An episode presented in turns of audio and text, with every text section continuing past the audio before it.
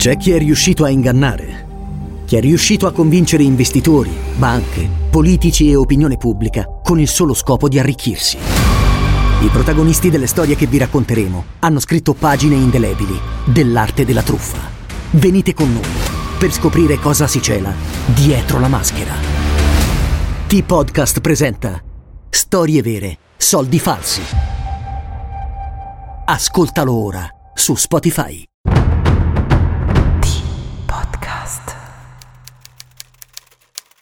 Un assassino è considerato dal mondo convenzionale come qualcosa di quasi mostruoso, ma un assassino si considera solo un uomo comune. È solo se l'assassino è un uomo buono che può essere considerato mostruoso. Graham Greene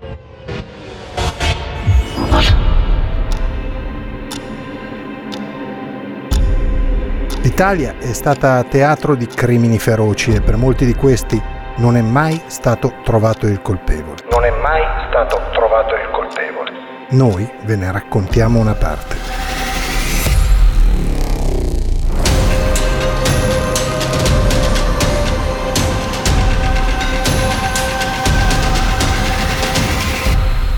State ascoltando Spaghetti Thriller, i delitti irrisolti del bel paese.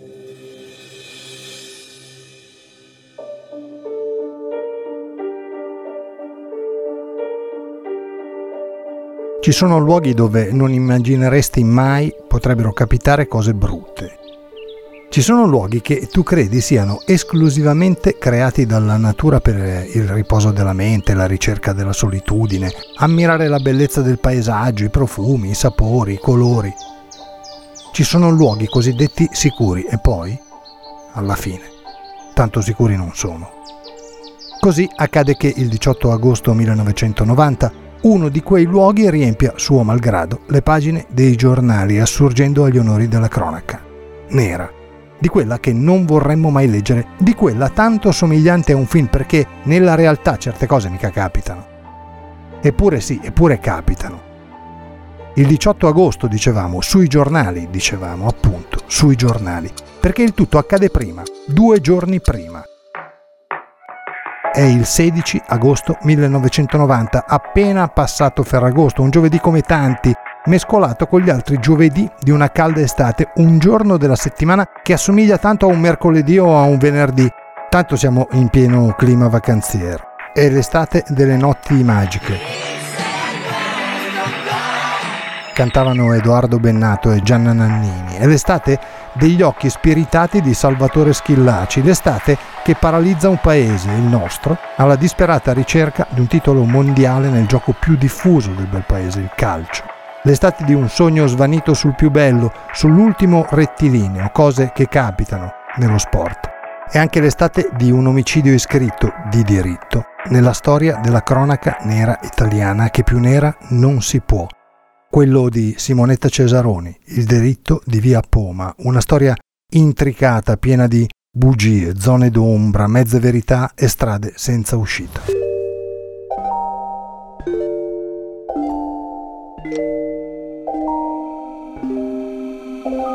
In questa estate di passioni contrastanti si colloca la nostra storia.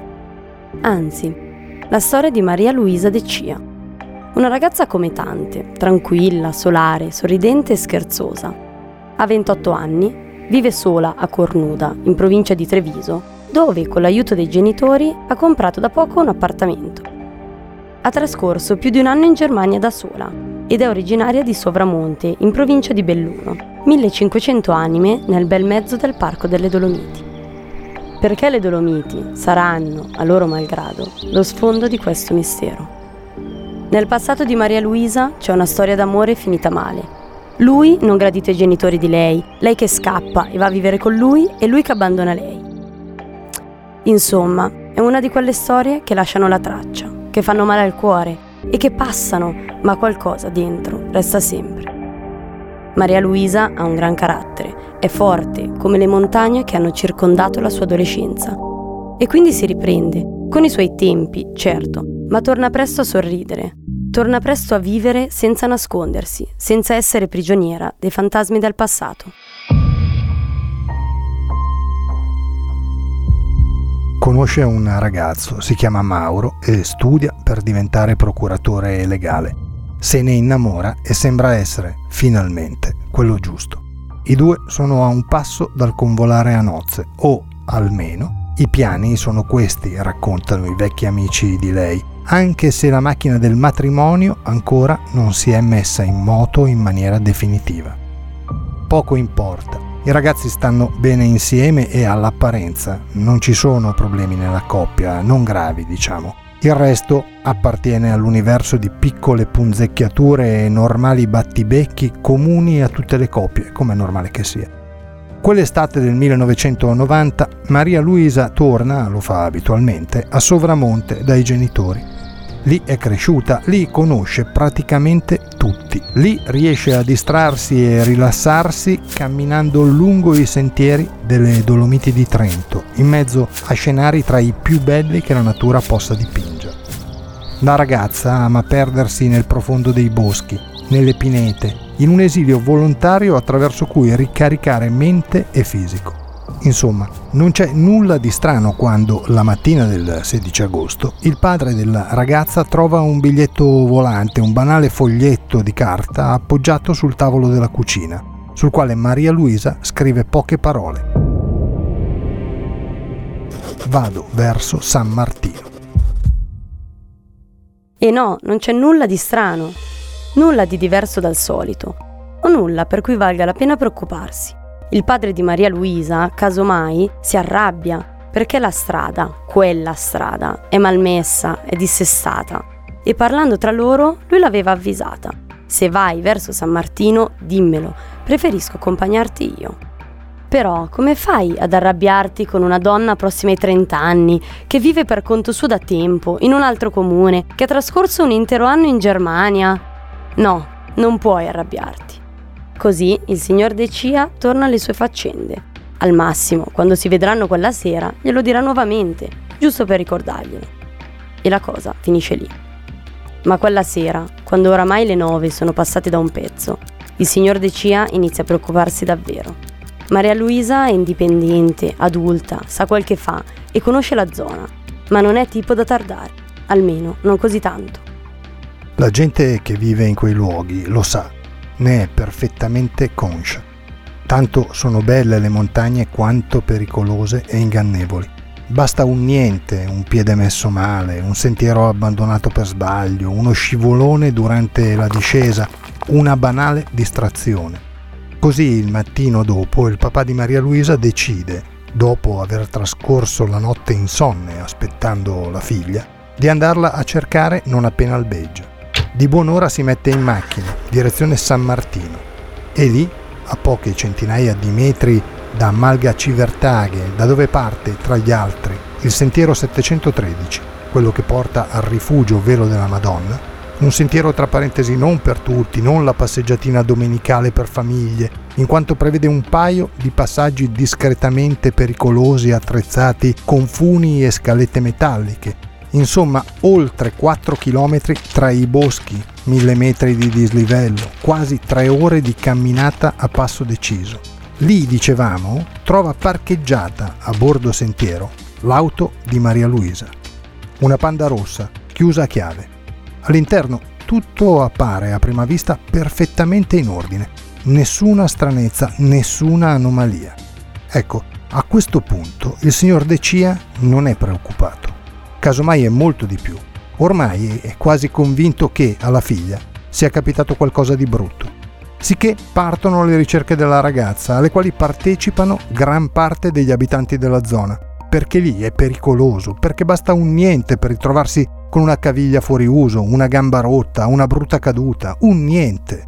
Oltre alla gente comune ci sono carabinieri, finanzieri, vigili del fuoco in servizio, volontari, forestali, insomma tutti, nessuno escluso.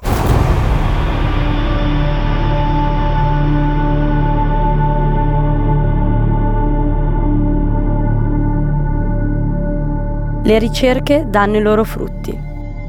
E in questo caso, aggiungiamo, purtroppo. Il corpo della ragazza viene ritrovato durante la giornata in località Camoi, distante non più di 30 o 40 metri dal sentiero 713, in un piccolo spiazzo circondato da una fitta schiera di alberi. Nascosto alla vista di chi, quel sentiero, lo sta percorrendo. Maria Luisa è morta, ammazzata. Supina, con le gambe divaricate, indossa solamente una maglietta ed un paio di calzini.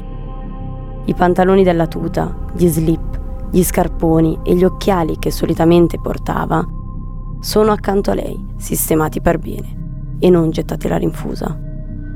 Anche lo zaino è appoggiato al tronco di un albero. Una fotografia surreale. Una scena del crimine che di criminale ha ben poco o nulla.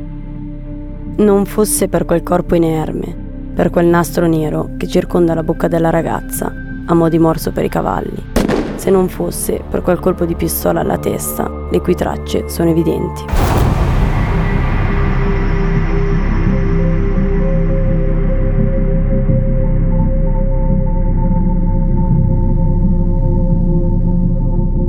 Le indagini, fin da subito, appaiono complicate. Il sostituto procuratore Giovanni Kessler e il maggiore Ivo Rossi, comandante del nucleo operativo carabinieri della provincia di Trento, si trovano di fronte a una lunga serie di interrogativi ai quali è complesso riuscire a dare una risposta. Le indagini, comunque, prendono nell'immediato la pista del balordo. Qualcuno incontra Maria Luisa lungo il sentiero, casualmente, la obbliga a seguirlo nello spiazzo dove poi la ragazza verrà ritrovata, la fa spogliare e la uccide, ma non torna. È periodo di Ferragosto, i turisti sono numerosi lungo i sentieri di montagna, soprattutto su quel sentiero, il 713, che porta al velo della Madonna panorama mozzafiato per gli amanti della natura. Perciò viene difficile credere che, nel bel mezzo di escursionisti armati di zaini e borracce, Maria Luisa abbia seguito silenziosamente il presunto aggressore senza opporre resistenza. Poi, come non bastasse, c'è l'arma con cui la ragazza viene uccisa. Una pistola. Non è una semplice pistola.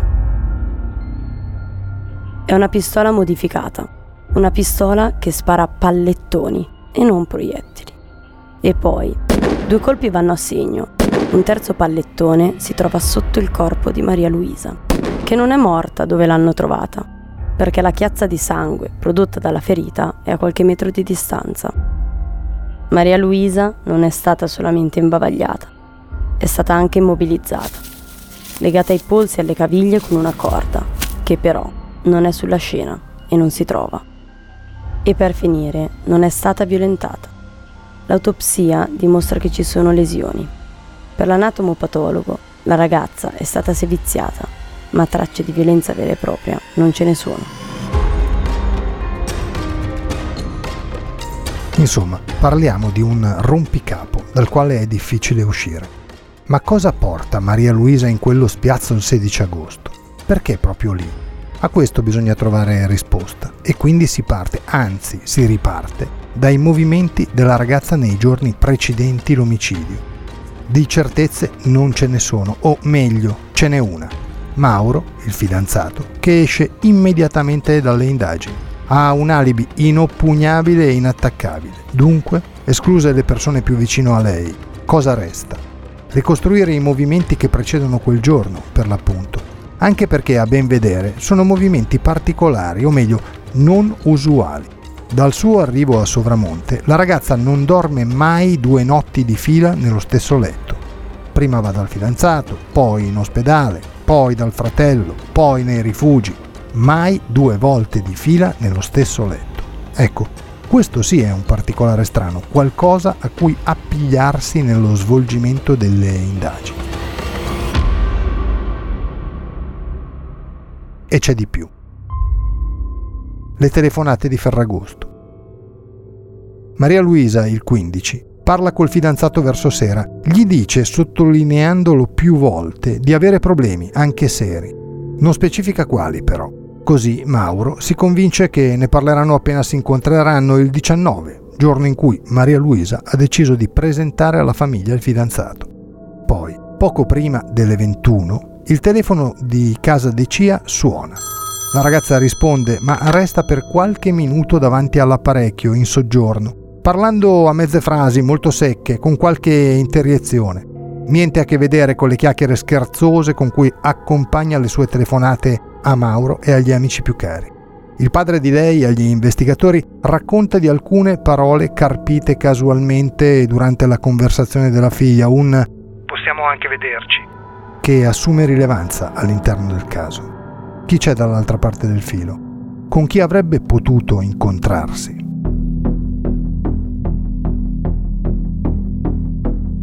Ricordiamoci, siamo nel 1990. Non esistono ancora i tabulati dai quali risalire al numero chiamante. Altra stranezza, la mattina del 16. Una testimone racconta che a qualche chilometro da Sovramonte, davanti ad un grosso distributore di benzina, c'è un'auto chiara accostata a bordo strada con un ragazzo al suo interno. È palesemente in attesa di qualcuno e sempre secondo la testimonianza, quel qualcuno arriva di lì a poco, a bordo di una panda rossa. Le due auto si affiancano per qualche istante, dopodiché ripartono insieme. Siamo circa a 30 km dal luogo del ritrovamento della panda, a Primiero. Una seconda testimonianza corrobora la prima. A Primiero un tassista nota le due auto, quella chiara e la panda rossa. Girano entrambe all'interno di un parcheggio. Dopodiché il tassista prosegue, ma in entrambi i casi nessuno dei testimoni ha la certezza che Maria Luisa sia la guida di quella panda. Ancora stranezze in questa storia. Per quale motivo la panda di Maria Luisa viene ritrovata in un luogo isolato, lontano dal parcheggio da cui partono i sentieri che girano intorno alla montagna? Da lì, da quel punto specifico, per arrivare al velo della Madonna ci vogliono più di tre ore di cammino. No, è impossibile. E quindi? Possibile invece che sia salita sull'auto di qualcuno, magari di chi l'ha uccisa? Un rebus senza soluzione. Quando pensi di risolverne una parte, quella dopo è inspiegabile. Quando i carabinieri fanno appendere dei manifesti col viso di Maria Luisa per cercare di capire chi può averla incontrata quella mattina, Tre ragazzi affermano di aver sentito uno sparo intorno alle 15.30 mentre stavano tornando da una passeggiata al velo. Hanno poi visto tre persone correre verso il parcheggio, salire su una Fiat 127 rosso scuro e andarsene. Solo questo.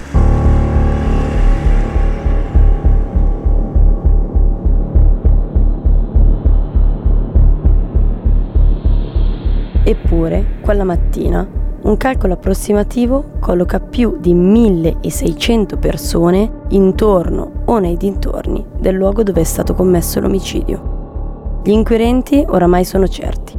La DCA è stata uccisa da qualcuno che conosceva e anche bene. Iniziano così gli interrogatori, le indagini sulla vita privata e pubblica della ragazza. Un paio di indagati, nulla di più. E in entrambi i casi non esistono prove, quelle da portare in tribunale, intendiamo Così, pur procedendo in maniera attenta e oculata, nell'agosto del 1993 il sostituto procuratore Giovanni Kessler archivia il caso. Come abbiamo appena detto, con la convinzione che chi ha ucciso Maria Luisa non solo la conosceva, ma la conosceva bene. Con ogni probabilità, Maria Luisa non immaginava nemmeno lontanamente che chi l'ha uccisa avesse in mente di farlo. Tante le ipotesi, tanti gli interrogatori, tante le ricostruzioni. La realtà, però, è che 32 anni dopo l'omicidio del velo della Madonna, chi lo ha commesso continua a girare per strada, impunemente.